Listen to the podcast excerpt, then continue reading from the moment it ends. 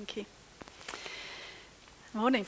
Um, as Matt says, we are continuing the series, and today we're going to look at the psalm quoted in the story of the betrayal of Jesus. Now, I'm sure quite a few of us have had some experience of betrayal in our lives. Obviously, not on the scale that Jesus did, but a lot of us can identify with the experience to some extent. For me, I was in my last year at primary school, and I'm so old it was last year, it wasn't year six. Um, one day, me and a couple of friends were summoned to headmaster's office and accused of doing awful things to another friend, which was a complete shock to all of us in the room because it wasn't true. We'd all been best friends all the way through primary school, so the fact that this was happening was just incomprehensible. And I can remember feeling devastated and just not knowing what to do or how to react. And then my dad, bless him, in his very quiet and understated way, just told me to go in his bedroom, pick up his Bible, which he'd left open, and read Psalm 91. And it was just like God was speaking to me, and I, and I realized that God really was active and alive through his word.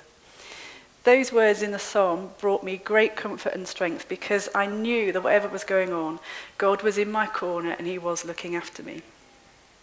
Now, in the end, it all got resolved when the girl admitted that she'd made it all up, but the, the sense of betrayal was still there. The pain was real, but I absolutely know that God's word, and in this case the Psalms, can bring real comfort and strength in the midst of betrayal. So, as we look at Jesus' story of betrayal, I want to try and get into the story with our hearts and emotions as well as our minds. So we're going to look more closely at this story and look at why the psalm was quoted, how Jesus felt and reacted in the situation, and what we can learn from this. So if you've got your Bibles, we're going to be looking at John 13 from verse 18 onwards. I'm not referring to all of you, I know those who I have chosen. But this is to fulfill this passage of Scripture He who shared my bread has turned against me. I'm telling you now before it happens, so that when it does happen, you will believe that I am who I am. Very truly, I tell you, whoever accepts anyone I send accepts me, and whoever accepts me accepts the one who sent me. After he'd said this, Jesus was troubled in spirit and testified, Very truly, I tell you, one of you is going to betray me. His disciples stared at one another, at a loss to know which of them he meant. One of them, the disciple whom Jesus loved, was reclining next to him. Simon Peter motioned to this disciple and said, Ask him which one he means. Leaning back against Jesus, he asked him, Lord, who is it? Jesus answered, It's the one to whom I will give this piece of bread when I have dipped it in the dish. Then, dipping the piece of bread, he gave it to Judas, the son of Simon Iscariot. As soon as Judas took the bread, Satan entered into him. So Jesus told him, What you're about to do, do quickly. But no one at the meal understood why Jesus had said this to him. Since Judas had charge of the money, some thought Jesus was telling him to buy what was needed for the festival or to give something to the poor. As soon as Judas had taken the bread, he went out, and it was night. Okay, so let's start with the obvious question. Why does Jesus quote Psalm 41 at this particular point? And I guess the obvious answer is that simply Jesus adds this here as it mirrors his own experience. And this is the kind of thing that we do and what my dad did for me. We take passages from the Bible that resonate with our experience and draw comfort or lessons from them. And in some ways, Jesus is no exception. After all, the experience Jesus has here and what David did in the psalm is remarkably similar. David was betrayed by both his son and a close friend, and he felt the hurt keenly.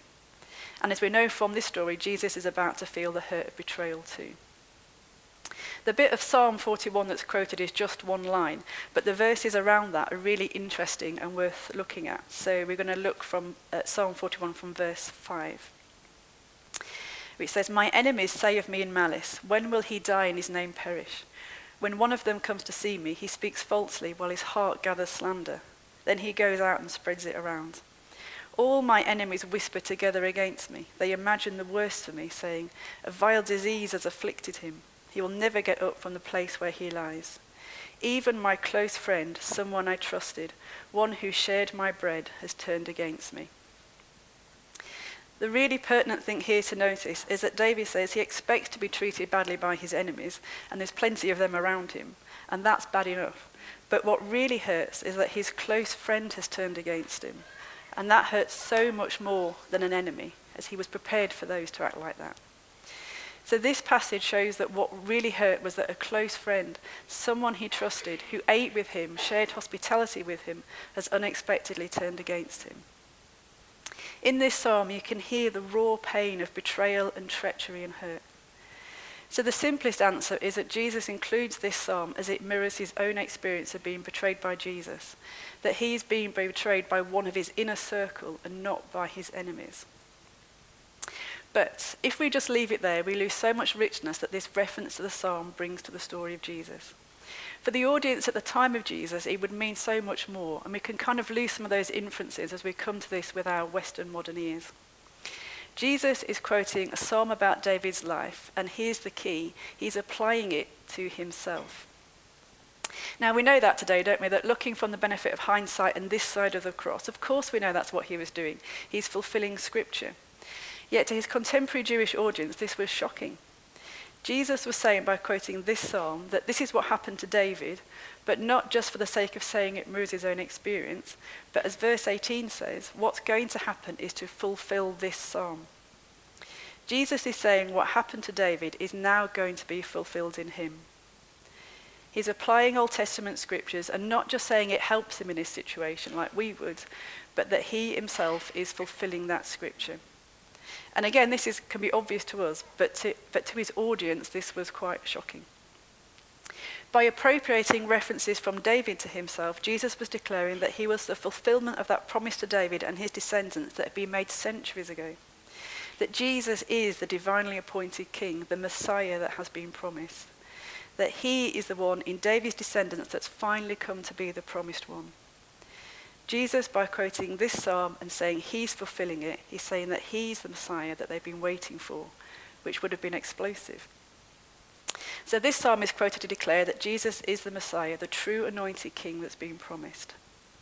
And I think the second reason is that it shows that the Messiah is fully divine, that Jesus is God. And again, that can be quite obvious to us today, but again, to the audience at the time, the understanding was that Messiah was going to be anointed king. They were not necessarily expecting God to come and be that himself and take on human form.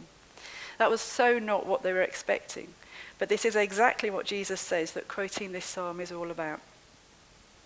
So, verse 19 says, I'm telling you now before it happens, so that when it does, you will believe that I am who I am. Now, I've never noticed this before, but I think this is the key to this passage. Jesus is telling people by quoting the psalm that he will be betrayed, and specifically in what manner, before it happens, so that people will then see it and then know that he is God. The I am quote echoes the great revelation of God's name to Moses I am who I am. Jesus is evidently using this psalm to say, This is going to happen. I'm fulfilling these promises and facts as a sign that I am the Messiah.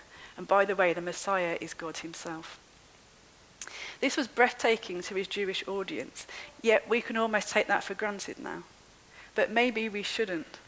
Maybe we need to remember that Jesus is God and how awesome and amazing that truth really is.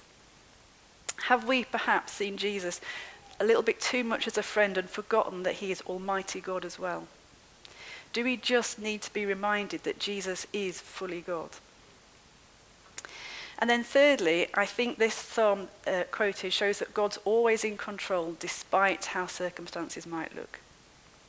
So, Jesus uses this psalm passage as food for the soul, if you like, not so much as we do as a mirror of our experiences that we can learn from, but to reveal his true identity, truly God, the Messiah. But also to show that in knowing all things and what was ahead of him, God was in control. Things are about to get really bad for Jesus. Horrific death on the cross is now just round the corner. But quoting this passage that was written hundreds of years beforehand reminds Jesus that all things are planned out and purposed by God, and nothing is outside of his control. Using the psalm pointed to him as the Messiah and fully God, but also, I think, brought comfort and strength to him that even in that terrible ordeal that was about to unfold, God's plans were being actioned. So that's a quick look at why I think the psalm was quoted and shows us that Jesus is fully God and reminds us of how truly amazing and powerful that is. But what of the actual betrayal itself? How does Jesus deal with this and what else does it show us about Jesus? So, firstly, as we've seen, the psalm quoted ahead of the betrayal shows that Jesus is fully God, but the betrayal itself shows us that Jesus was fully human as well. And that's really important because it shows God with skin on, as it were. How Jesus reacts and feels gives us an idea of how God feels and acts, uh, feels and acts in a way we can relate to. So, verse 21 says, After he'd said this, Jesus was troubled in spirit and testified, Truly I tell you, one of you is going to betray me. So even though Jesus knows he's going to be betrayed and by who, Jesus was still troubled in his spirit. And that really struck me when I read this. Just because he's God, we can think that it's all right for Jesus, he just got on with things. But no, he felt the deep pain and hurt in the same way that you and I do. And I think we need reminding of that every so often, especially when we're going through tough times because I think it's deeply comforting. It means that he knows exactly what our pains feel like. He can identify closely with us. We don't have a remote, uncaring God. In fact, the exact opposite. Not only does God see our pain, he's experienced it firsthand through Jesus. We don't have a Buddha like God with arms crossed and eyes closed. We've got a God who walked this earth and suffered pain for us. We've got a God who flung his arms wide on a cross and said, Come to me. So it shows us that Jesus hurts and feels like we do. The act of betrayal in this story is a really deep hurt. So just imagine the scene. Just before this story, Jesus has just washed the disciples' feet in an act of humility and intimacy and love. We've now discovered that Jesus knew that betrayal was going to happen and who would do it, but he's just washed all of the disciples' feet. He doesn't say to Judas, No, I'm not doing yours. His love and obedience reaches to everyone, even those who will become enemies. He doesn't treat anyone differently. Let that just sink in for a while. He knows what's about to happen, and he still washes Judas' feet with the same love he showed everyone else. And then after that experience, they're having a meal together, which is where this passage picks up the story. Now, John doesn't say it's the Last Supper, although the other Gospels do. But again, the significance of this detail can get a little lost to us. In Jewish culture, the greatest breach of etiquette was to sit and eat with a friend and then later betray them. Because sharing a meal together was a sign of covenantal friendship in that culture. Indeed, many Jews would simply not share a meal at all if they were not on friendly terms for any reason.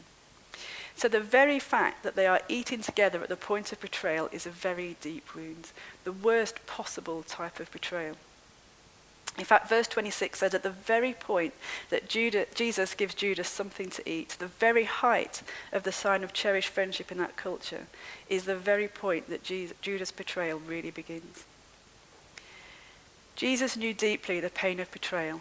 It was the most intimate, deepest, closest, personal betrayal that you can get, and he felt the full human cost of that, just like you and I would. No wonder he says that he was deeply troubled in spirit.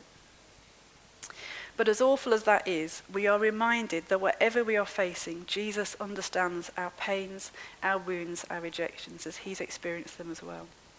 He can empathize with us and comfort us as he is fully human as well as fully God. And thirdly, while Jesus feels hurts in the same way that we do, he deals with them in a very different way to we, way we do. So, how does Jesus deal with betrayal like this? Although he is fully human, he doesn't deal with it like we do. He provides the perfect role model of how we should behave. We're sinful and we mess up, but Jesus shows us how God does deal with it and how man should deal with it. And this is the bit that staggers me. Jesus deals with it not with anger or revenge or bad mouthing as we might do, but with pure love and compassion. First of all, he says, One of you will betray me. He doesn't come out and say it's Judas and shame him in front of everyone, which would perhaps be our reaction. He just doesn't do that. Now, we read that today knowing that it's Judas and think everyone else knew it as well, but that's not what it says. The Bible says that they'd no clue who it was at this stage. They're talking among themselves as to who it is. Judas was not an obvious candidate. He was not the one on the outside of the group, the one that was a bit off message. He was as close as any of the others uh, as far as the disciples were concerned. And I love the fact they're having this conversation among themselves, and you can imagine them nudging each other and saying, Who is it? Who is it? You know, you, you ask Jesus, you ask Jesus. That's the normal kind of human reaction to bit of this story. Yet, even when pushed, Jesus doesn't name Judas out loud. He just subtly uses a sign so as not to embarrass Judas by giving him the bread. Now, I don't know about you, but that's not how I would have handled it. I would have made it very clear that it was Judas. But Jesus doesn't. And in fact, he then does something truly remarkable. He actually tells Judas to go and do what he's got to do. He actually gives him the authority to go and betray him, again without letting on what he knows and shaming him or condemning him either. How amazing is that? Even at the worst point of betrayal, and let's not forget that this is going to cause a death on the cross for Jesus, Jesus acts with nothing but love, compassion, and dignity for Judas. Even though deeply hurt and troubled, Jesus acts with unconditional love. Even in the midst of human suffering, the unconditional love of God shines through. Jesus models what being a perfect human is like and what God's perfect character is all about at the same time. We have a God who is totally trustworthy, loving, and compassionate. If you ever doubt that, remind yourself of this passage and how Jesus treats even those who are willing to betray him to death. And then remember that God's love for you is unconditional and unrelenting. So, what can we learn from this passage and apply to our lives? First of all, God is in control. Jesus is declaring that he is God and he demonstrated that he's in control of everything. No matter how bad things get, God has a plan for our lives and God is always in control and will bring it to completion. He knows the beginning from the end and we can draw comfort from the fact that he will bring us through. Even if it takes a long time or it looks completely bleak at the moment, God's promises always come good and he can be trusted. Secondly, Jesus has suffered like us and knows what pain is. He's experienced our pains, our hurts, our deepest rejections. And we do suffer and have real pain in this life. And let's not gloss over that and think we should just get on with it or just have more faith. Sometimes we need to acknowledge the pain because it's real and remember that Jesus knows exactly what that's like. We can take it to God. And like the psalmist, we can share it with God in all its rawness because God knows exactly what we're talking about. He can empathize with us. He knows exactly what to say to us and how to comfort us. Jesus is with us in the midst of it, and his life shows that God is there with us and wants to love us through it. Our God is not oblivious and unseeing, unfeeling, or unhearing. Our God has walked the earth and experienced it with us so that he can comfort us. In fact, because of this, we have Jesus who prays to God for us, and he can pray exactly what we need because he knows from first hand experience. It may feel that God's not there in the bad times, but he is. Remind yourself of passages like this that shows that Jesus knows exactly what you're going through and that he's there for you. Thirdly, Jesus gives a model to emulate when in tough situations. And this is never easy. But Jesus knows our deep pain and hurts, and he used his own trials to show us his character and love, and we can learn to follow that example. Now, we might never get to the level that Jesus demonstrated, but we can at least try and emulate it as much as we can. We can choose to forego vengeance and hatred and try to love and show compassion instead with the help of his love. Now, going back to my primary school experience, I remember having to choose whether to carry on and be hurt or whether to try and find a different way. And shortly after this, uh, most people in the class went off for the end of year holiday, and me and this girl and a few others were left behind. And I remember just before they went, my friends were going, Don't you be friends with her, and all this, you know. And I was thinking, oh. um, but while they were away, I thought I can either carry on like this or I can do something about it. And it wasn't easy, but we started talking together and we kind of became friends of some sorts. Fast forward a couple of years, and we were just happening to be talking about it again. And I was taken aback by the, the sheer venom and anger that these people still had towards this girl. And it was, you know, several years ago now. And I didn't feel like that anymore. And I'm not saying that I'm a saint by any means, but by choosing to try and take the love, not vengeance path, it actually had far more benefits for me than the vengeance path had had for my friends. And that's not to negate the pain. But somehow, by, by trying to emulate Jesus like that, it enabled God to heal the wound and not let it fester for years and get worse. So it might be that we just choose not to badmouth the person who has hurt us in public, or not tell everyone else who it is to be vengeful or publicly shame them. Jesus never glossed over the pain and hurt. He just chose to meet that pain with love and compassion. We can perhaps, in a small measure, choose to try and follow his example even if we just make baby steps. And then finally, Jesus will never betray us. He will never turn his back on us as he's closer than a brother. We may have people who turn their backs on us, but Jesus will never do that. We may think that we do things that mean Jesus will give up on us, stop loving us. But the example we have is how Jesus treated Judas, showing us that Jesus has unconditional love for us. If he can love even someone who's about to send him to his death, then we can take hope and comfort from his character that he will always love us. It may be that we need to be reminded of that, that Jesus is God, that his character doesn't change over the years. He's the same in this story as he is now. He loves everyone and has compassion. He went to the cross for us, and that means that his love is solid. Look at the Gospels and how he treats people. Even on the cross as he's dying, he looks after his mother by providing her with someone to take care of her. In extreme circumstances, when most people would break and any veneer of goodness would crack and any bad characteristics shine through, Jesus proves himself true and consistent in his love. So take heart if you need to hear that today. So we might not face betrayal by friends every day, well, at least I hope we don't, but we can all learn lessons from this passage. Let's remember that Jesus is fully human and fully God, and try not to forget one or focus on one more than the other. We may need to look again and see if we've unbalanced our view of Jesus a little bit. We may need to refocus and remember that he's powerful and commands our respect and worship as God we may need to remember that Jesus fully identifies with us and our human feelings, and he models what being a human should look like. We may need to be reminded that he's fully God and loves unconditionally, that he's got everything in his hands and will always keep us safe. Even his enemies he treated with respect, dignity, and compassion, so that we know his love for us is true and real. We can trust him with our emotions, our feelings, our circumstances, whatever they are. And we can perhaps model a bit more of that love to our friends, neighbours, and work colleagues because we're reminded of just how extraordinary that love that God has for each one of us. I'm going to invite the band back, but as, um, as they're coming up, as I was preparing this, I don't normally have this, but I kind of had had an idea that, that God wanted to say something specific to um, someone or some people. And, um, and it might be that you feel that you've done something that God can't forgive you for, or that you've something in you that, that you think's too hard to love, or you feel that you're broken and not fixable. But the example of this passage shows us that God loves you. The very fact that you feel like that shows that your heart still longs for God and He wants to reach out to you and show that He loves and cares for you today. He will only ever treat you with compassion and unconditional love, and He longs to meet with you and listen to you today.